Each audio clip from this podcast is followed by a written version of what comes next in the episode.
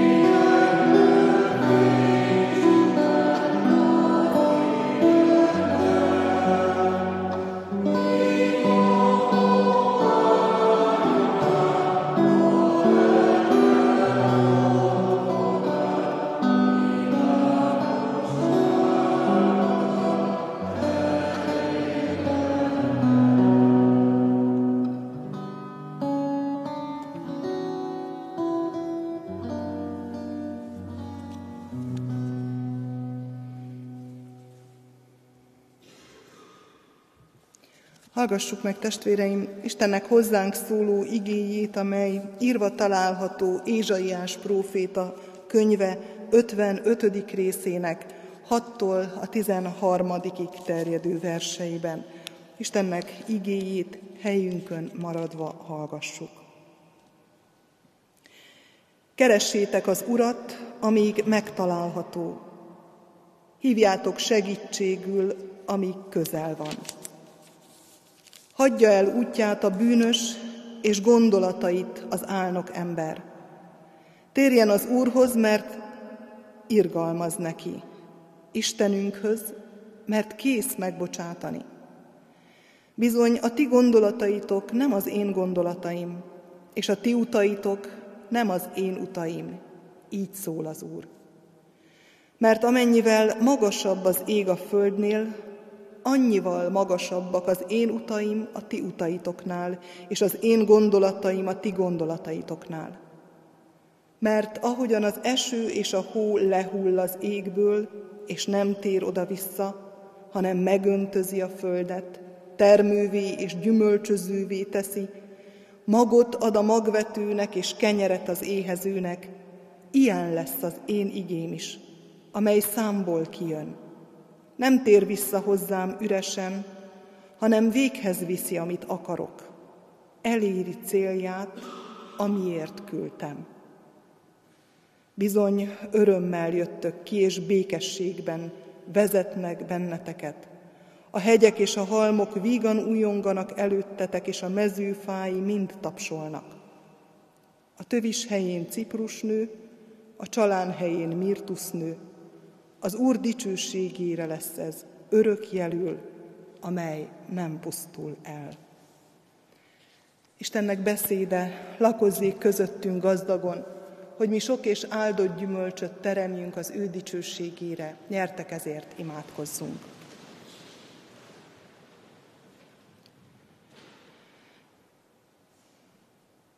Mindenható felséges Úr,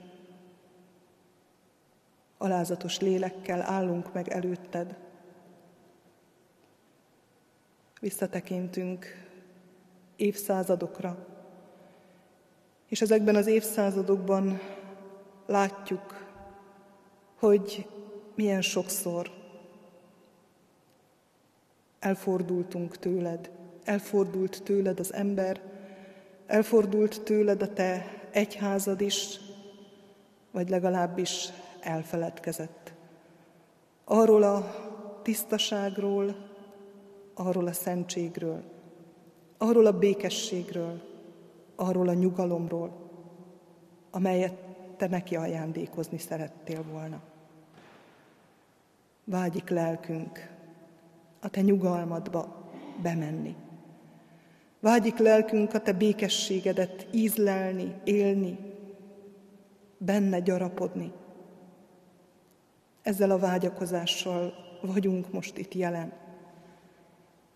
Kérünk, hogy ajándékozz meg minket lelked által, a te békességedre, nyugalmadra való úttal. Nyitogasd szívünket, lelkünket, elménket, hogy megérkezzünk. Megérkezzünk hozzád, így együtt, a gyülekezet közösségében, és egyen-egyenként is. Így szenteld meg a mi Isten tiszteletünket. Amen. Készüljünk az ige hallgatására a 725. számú énekünk mint három versének éneklésével.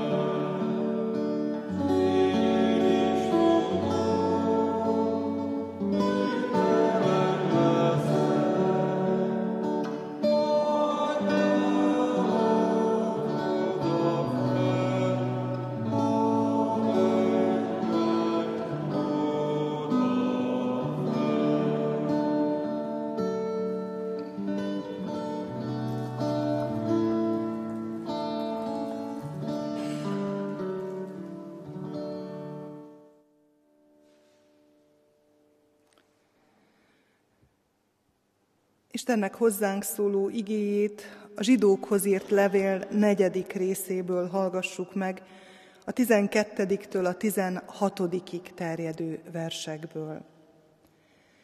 Mert Isten igéje élő és ható, élesebb minden kétélű kardnál, és áthatol az elme és a lélek, az izületek és a velők szétválásáig, és megítéli a szív gondolatait és szándékait.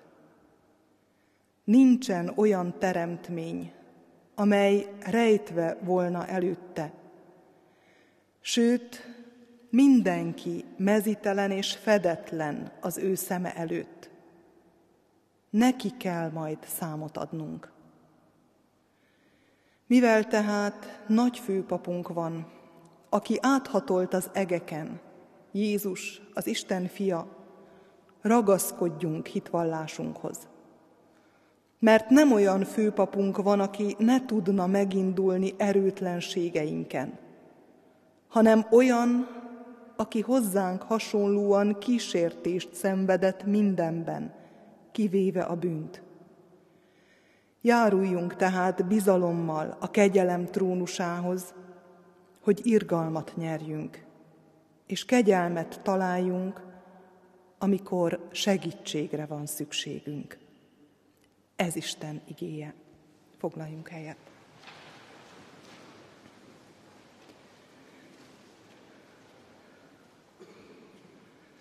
Szeretett testvérek, a zsidókhoz írt levél felolvasott része egy kötőszóval kezdődik, mert. És érdemes elolvasni az előtte levő verseket is azért, hogy értsük, hogy mire válaszol. És bár nem olvastam föl, de otthon mindenki elolvashatja, hogy Isten népének nyugalmáról, illetve a nyugalomba való bemenetelről, illetve arról, hogy még annak az ideje nem jött el, szól az ige. Igyekezzünk tehát bemenni abba a nyugalomba, hogy senki el ne essék az ehhez hasonló engedetlenség következtében. Záródik, és onnan kezdi az Isten igéjéről szóló rövid részt. Az Isten nyugalma mit is jelent? A gyerekeknek el szoktuk mondani, hogy hat napon át teremtette Isten a mennyet és a földet, és a hetedik napon megnyugodott. Megszűnt az ő munkájától. A nyugalom végső soron a tevékenységtől való megszűnést jelenti. Isten önmaga is megszűnt tevékenykedni egy adott pillanatban. Ha mi szétnézünk a mi világunkban, akkor azt látjuk, hogy borzasztó nehezen tudunk megállni, és megszűnni, abba hagyni a tevékenykedést, nyüzsgünk, és úgy gondoljuk, hogy ha megállunk, akkor minden megszűnik. Talán a világ is megáll. És fontosságunk tudatában. Éljük így az életünket, hogy nem lehet megállni, nem lehet pihenni. Hallgatjuk a híreket, hogy toppon legyünk, hogy informáltak legyünk, mindent és mindenkit beengedünk az elménkbe, a lelkünkbe, hogy nehogy lemaradjunk valamiről, és egyre szegényebbek vagyunk. A nyugalom, az Isten nyugalma, mint egy célként lebeg Isten népe előtt. Oda kell eljutni.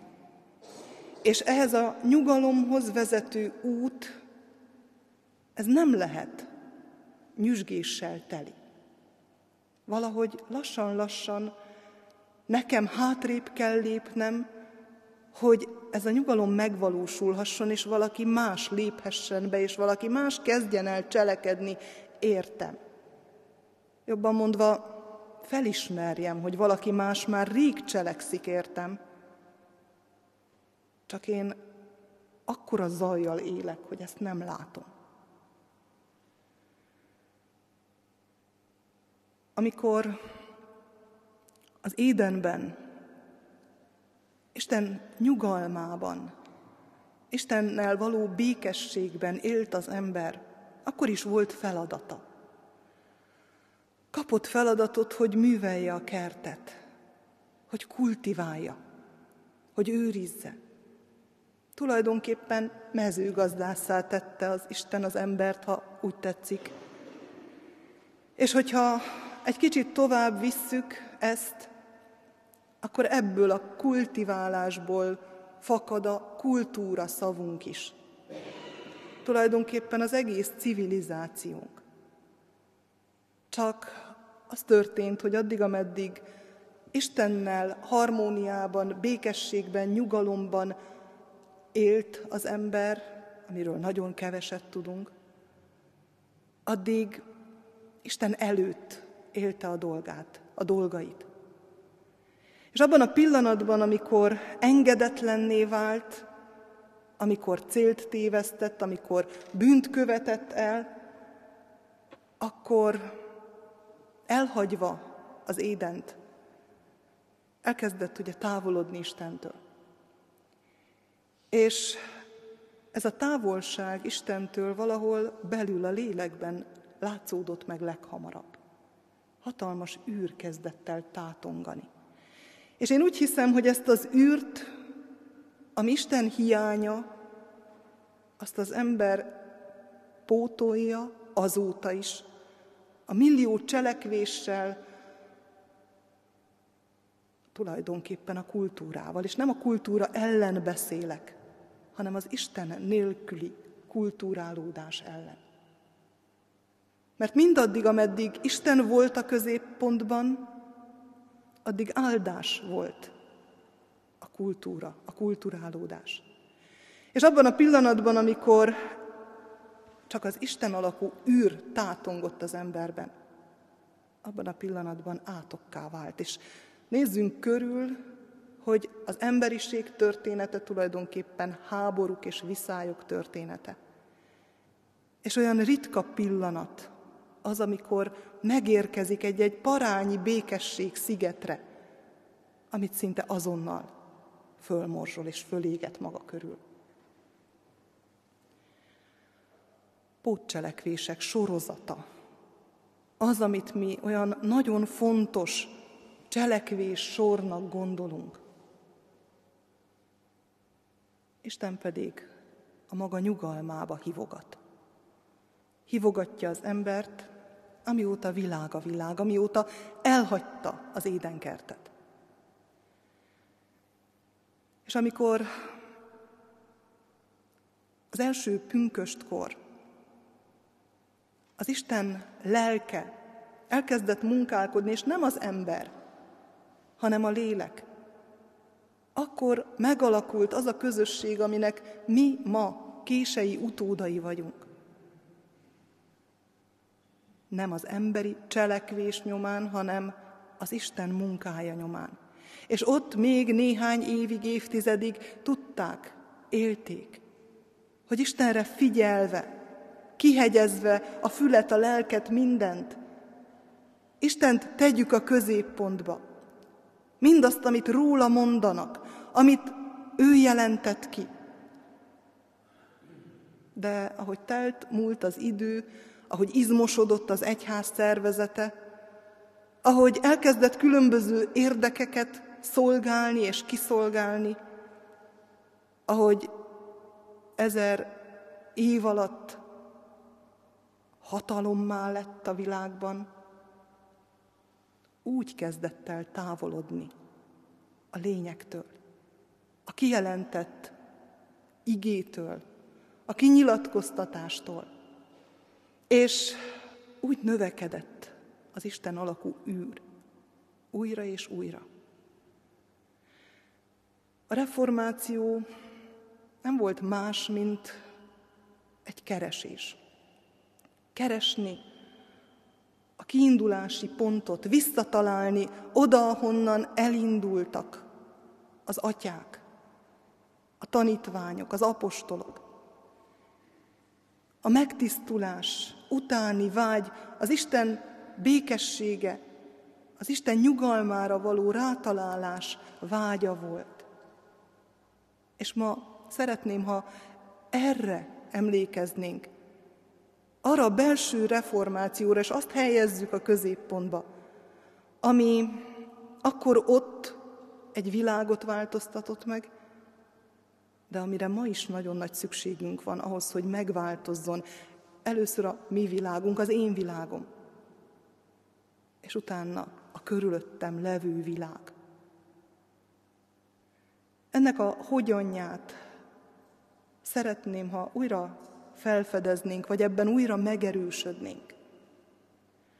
A zsidókhoz írt levél, a felolvasott néhány vers Isten igéjét, kijelentését helyezi először is a középpontba. Mint ahogy a reformáció is az Isten igéjét helyezte a középpontban. Egyáltalán nem véletlen az, hogy ez a templom így van berendezve, ahogyan. Hogy a szószék középen van, hogy az urasztala a templom közepében van elhelyezve. Mert a szószék az Isten igéjének, hirdetésének a helye. Az urasztala pedig elsősorban a keresség és az úrvacsora jegyeinek a kiosztása, annak a helye. Ők vannak a középpontban. Rájuk kell figyeljünk, és ameddig egy egyház ezekre figyel, addig én hiszem, hogy betölti feladatát a világban. Abban a pillanatban, amikor elnéz ezekről a dolgokról, sok fontos dolog van ezen kívül. De ezt nem lehet elhanyagolni és elfelejteni. Az igét helyezi tehát a zsidókhoz írt levél a középpontba, és azt mondja, hogy Isten igéje élő ige. Élő azért, életet hoz létre. És ezt én hiszem, hogy nem csak én egyedül tapasztaltam már, hogy ahol Isten igéje hangzik, ott élet születik. Ott megújul a lélek. Olyan csodálatosan mondja Ézsaiás több száz esztendővel Jézus születése előtt, hogy az ige hasonló az esőhöz és a hóhoz, amely lehull, és nem tér vissza többé a magasságba, hanem megöntözi a földet, termővé és gyümölcsözővé teszi, magot ad a magvetőnek és kenyeret az éhezőnek. Ilyen az én igém, amely számból származik, nem tér vissza, vissza hozzám üresen. Isten nem beszél a falaknak. Bármennyire is fontosak a falaink, a templomunk, a templom megújulása, de nem a falaknak beszél, a lelkekhez beszél. És az élő lélek rezonál az élő Isten beszédére, és megújul, és új élet születik a nyomában. Bizony örömmel jöttök ki, és békességben vezetnek benneteket, a hegyek és a halmok vígan előttetek, és a mezőfái mind tapsolnak. A tövis helyén ciprusnő, a csalán helyén mirtusz nő, az Úr dicsősége lesz ez, örök jelül, amely nem pusztul el. Ilyen csodát hajt végre az Isten beszéde. Az utóbbi időben több gyógyítás történettel találkoztunk bibliaórákon, a keresztkérdések alkalmain, amikor Jézus csak szól, és meggyógyul a beteg, és feltámad a holt. Mert ilyen életet teremtő hatalma van az Isten igéjének, beszédének, annak, ami ott van mindannyiunk szobájában, a Szentírásban. Merjük kinyitni, és ne csak a betűket lássuk, hanem tudjuk, amikor olvassuk ezeket a betűket, hogy ez az Isten élő igéje, amely arra rendeltetett, hogy megérintsen, hogy felébresszen, hogy bűnbánatra indítson, hogy új életet adjon. Úgy folytatja, hogy ez az ige ható. És az a görög szó van ott, hogy energiész, energiát adó. Annyit beszélünk ma az energiáról. És úgy fájlaljuk a hiányát. Vajon az Isten energiájának a hiányát is így fájlaljuk? Mert olyan sokszor megfosztjuk magunkat tőle, pedig hatékony, mozgásba hoz. Elindít valahonnan, és eljuttat valahová, nem is akárhová, hanem abba a nyugalomba, amibe Isten hívogat a világ fennállása óta. Élő és ható ez az ige. A legnagyobb hatalom, a legnagyobb hatékonysággal működő erő a világon. És hol fejti ki, és hogyan fejti ki a hatását ez az ige? Azt olvassuk, hogy élesebb minden kétélű kardnál, és áthatol tulajdonképpen mindenen. Nincs előtte akadály, nem ismer lehetetlent. És itt felsorolja, hogy mi mindenen hat és hatol át. Áthatol a lélek, a szellem és a test, az izületek és a velők valóságán. Rólunk beszél, ami lelki és fizikai valóságunkról. Mert lehet, hogy vannak vasbeton épületek ebben a világban, meg vannak nagyon kemény anyagok, de én úgy hiszem, hogy az emberi szívnél keményebb és konokabb kevés van. És még azon is áthatol. És nem csak a másikén, még az enyémen is.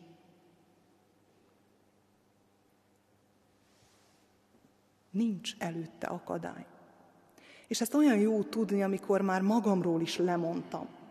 Amikor úgy gondolom, hogy rajtam már semmi nem segít. Akkor elolvasni ezt a parányi részt, és rádöbbenni, hogy lehet, hogy semmi nem segít már rajtam, de az Isten igéje igen. Az Isten igényének van hatalma arra, hogy áthatoljon az én kemény szívemen, hogy átformáljon, hogy átváltoztasson, hogy békességet adjon, hogy új nézőpontba helyezhessem a dolgokat. És van egy másik, nem szeretem szó ebben a, az olvasott igében, amely így hangzik, hogy megítéli a szív gondolatait és szándékait. És ez a megítéli, ha idegen szóval akarom kifejezni, akkor a kritikos szót mondom. Kritika. Megkritizálja az Isten. A gondolatainkat és a szándékainkat. És nem szeretjük. Engem senkinek kritizáljon, ugye? Ha kritizál, akkor azért pozitívan, és a pozitív kritikát még csak-csak elfogadjuk, de a negatívval nagyon nehezen tudunk megbirkózni. Isten pedig, aki lát, és később látjuk, hogy leplezetlenül állunk meg előtte, megítél. Tudja, kik vagyunk. Lehet, hogy be tudom csapni a társamat, lehet, hogy el tudom rejteni magam a családtagjaim elől. Lehet, hogy még magamat is becsapom a tekintetben, hogy ki vagyok valójában, de Istennel kár próbálkozni. Ő tudja. És félreértés ne essék. Nem azért, hogy megbántson, nem azért kritizál, Csupán azért, hogy tudjam, hol állok, hol tartok. Hogy honnan kell majd elmozdulnom. Az ő energiája, az ő hatékony igéje segítségével.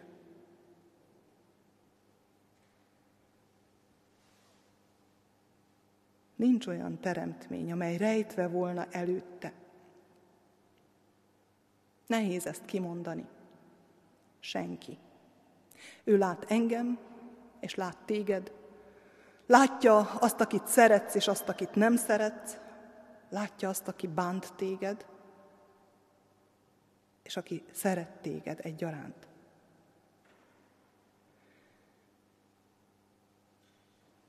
Sőt, mindenki mezitelen és fedetlen az ő szeme előtt. Neki kell majd számot adnunk. Mezitelen és fedetlen, mindenki, leplezetlen. És egy nagyon érdekes szót használ itt a Szentíró, mégpedig ennek a leplezetlen szónak az egyik felhangja az, hogy olyan, mint akit nyakon ragadtak, mint aki védtelen. És mivel a későbbiekben a főpapról, az áldozatot bemutató főpapról szól, engedtessék meg, hogy idehozzam azt a képet, hogy olyan védtelen és olyan leplezetlen az ember, mint az az áldozati állat, ami már ott van az oltáron, aminek megragadták a nyakát, hogy leöljék és bemutassák bűnért való áldozatként. Ilyen védtelenek vagyunk az Isten igéje előtt. De, mert Istennél mindig van egy de. Csak egy pillanatra emlékezzünk vissza Ábrahámra és Izsákra, és arra, hogy Ábrahám azt a parancsot kapja Istentől, hogy menj és áldozd föl a fiadat. És borzalmas ez a parancs, de ő megy. Nem tudjuk, mi zajlik le benne, nem beszél róla, viszi a tüzet, és megy. Megy a hegyre, elkészíti az oltárt, fölrakja megkötözött gyermekét, megragadja, és abban a pillanatban, amikor védtelen a gyermek, olyan védtelen, mint mi mindannyian, Isten szeme előtt, akkor azt mondja Isten, hogy ne bánsd. Mert neki van egy B-terve. És azóta is. Sőt, meg is valósította. Nem kéri, hogy meghalljon a gyermek, hogy fájjon az atyai szív, hanem kirendel valaki mást, valami mást ott még éppen. Mekkora felszabadulás, mekkora öröm Ábrahámban. Átélni azt, hogy nem kellett meghalnia a gyermekemnek, mert Isten talált egy másik megoldást, érte, értem. És ez a másik megoldás, olvassuk tovább a zsidókhoz írt levélben, a nagy főpap, aki a sok-sok ószövetségi főpap után, akik megmutatták, hogy mi is a feladata egy főpapnak, hogy miután, mint bűnös ember, ő maga is bemutatta az áldozatot, a saját bűnéért. Azután be kellett mutassa az áldozatot a nép bűnéért, oda kellett állni az Isten színe elé. És aztán a következő évben megint, és megint, és megint az engesztelő áldozat bemutatásakor. Nekünk nagy főpapunk van, aki áthatolt az egeken. A főpap évente egyszer bemehetett a szentek szentjébe. Bemehetett az Isten jelenlétének a helyére, hogy ott mutassa be az áldozatot. De Jézus áthatolt az egeken, hazament, birtokba vette az ő országát, és most is ott van. És ez a nagy főpap az Isten fia. És tulajdonképpen, amikor azt mondja, hogy ragaszkodjunk hitvallásunkhoz, akkor azt mondja, hogy ahhoz ragaszkodjunk, hogy bár méltatlanok vagyunk, mert lát minket, mert ismer minket, mégis kegyelmet gyakorol fölöttünk Krisztus áldozata és szeretete által. Nem olyan főpap aki ne tudna megindulni, ami gyarlóságainkon, ami erőtlenségeinken, hanem olyan, aki hozzánk hasonlóan kísértést szenvedett mindenben, kivéve a bűnt. Milyen jó tudni azt, hogy tudja, miben vagyok. Hogy ebben a földi életben járt, élt helyzeteket, pillanatokat, de elsősorban azt jó tudni, hogy azt, amitől rettenetesen félek, a halált átélte, sőt legyőzte. Hogy meggyőzte azt, ami számomra a legnagyobb nyomorúság és árnyék az életben. Ha mindezt tudom, akkor hallhatom a buzdítást, járuljak bizalommal a kegyelem trónusához. Olyan jó, amikor tud az ember bízni valakiben, akinek hatalma van. Olyan jó, amikor tudom, nem vagyok magamra hagyva, nem vagyok egyedül. Olyan jó, amikor tudom, hogy az, akiben bízhatok, bár ismer, lát, mert leplezetlenül állok meg előtte, mégis kinyújtotta a kezét, és magához hív, és nyugalomat ad.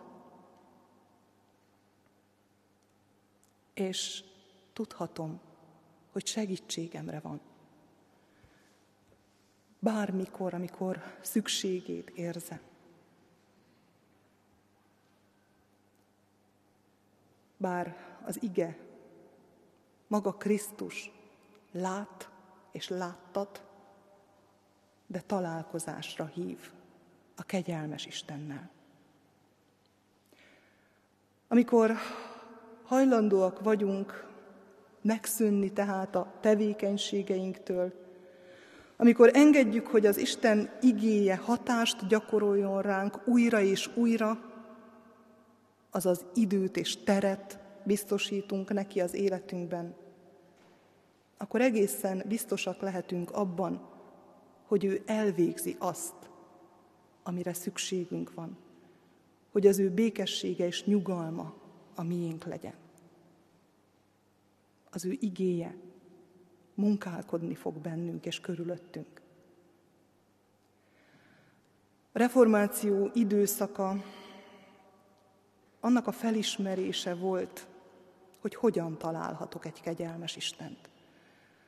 Hogy miután az ember szembenézett önmagával, látta a védkeit, a bűneit, de nem látta a sok-sok cselekvés mögött a kimenekedés útját, bár volt kínálat az egyház részéről, akár a bűnbocsátó cédulák képében,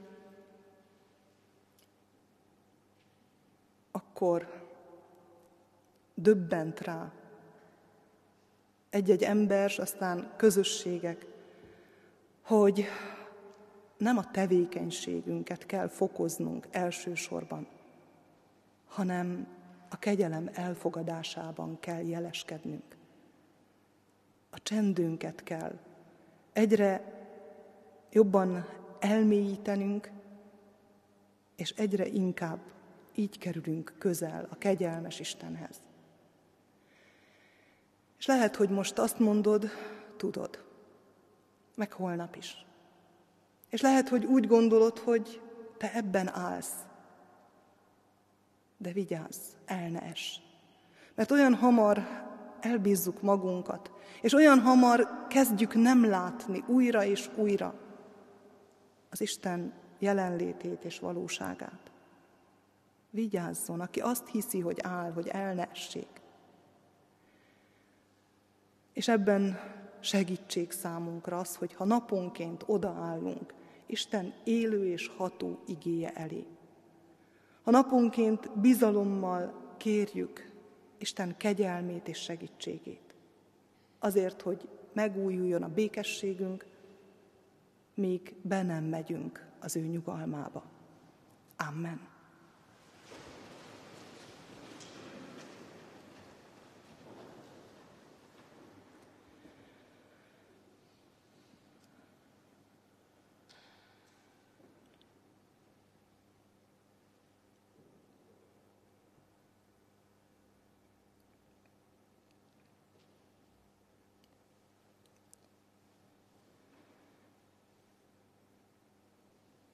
Minden kegyelemnek Istene. Hálatelt szívvel állunk meg előtted, és megköszönjük, hogy leplezetlenül állhatunk. Hogy nem kell pózoljunk, hogy nem kell hazudjunk, mert Te ismersz minket. Köszönjük, hogy a Te igéd elérhető számunkra használható számunkra, érthetjük azt. Mert elődeink a kezünkbe adták, köszönjük, hogy naponként találkozhatunk igéddel és igédben veled. Köszönjük, hogy nyitogatod a szívünket, a lelkünket, hogy formálsz minket a Te igéd által.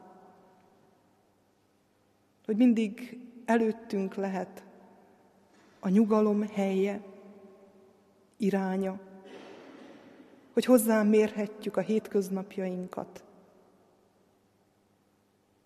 a munkánkat és a csendjeinket egyaránt.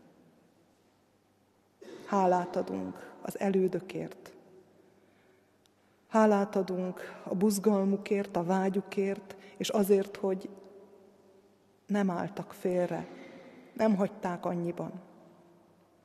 Segíts minket, hogyha rád találunk, akkor úgy ragadjunk meg téged, hogy soha többet ne akarjunk távol kerülni. És tudjuk, hogy Te erőt adsz, Te bátorítasz, és Te irányt mutatsz a tieidnek. És tudjuk, hogy akik rád tekintenek, azokat megáldod és megajándékozod. Így visszük eléd közösségünk ügyét. Kisebb és nagyobb közösségünket, református egyházunkat. Te add hogy ébredjenek föl azok, akik alszanak. Terázd föl lelked igéd által azokat, akik nem törődnek a te szavaddal. Te formáld újjá a te egyházadat. És könyörgünk ezért az országért.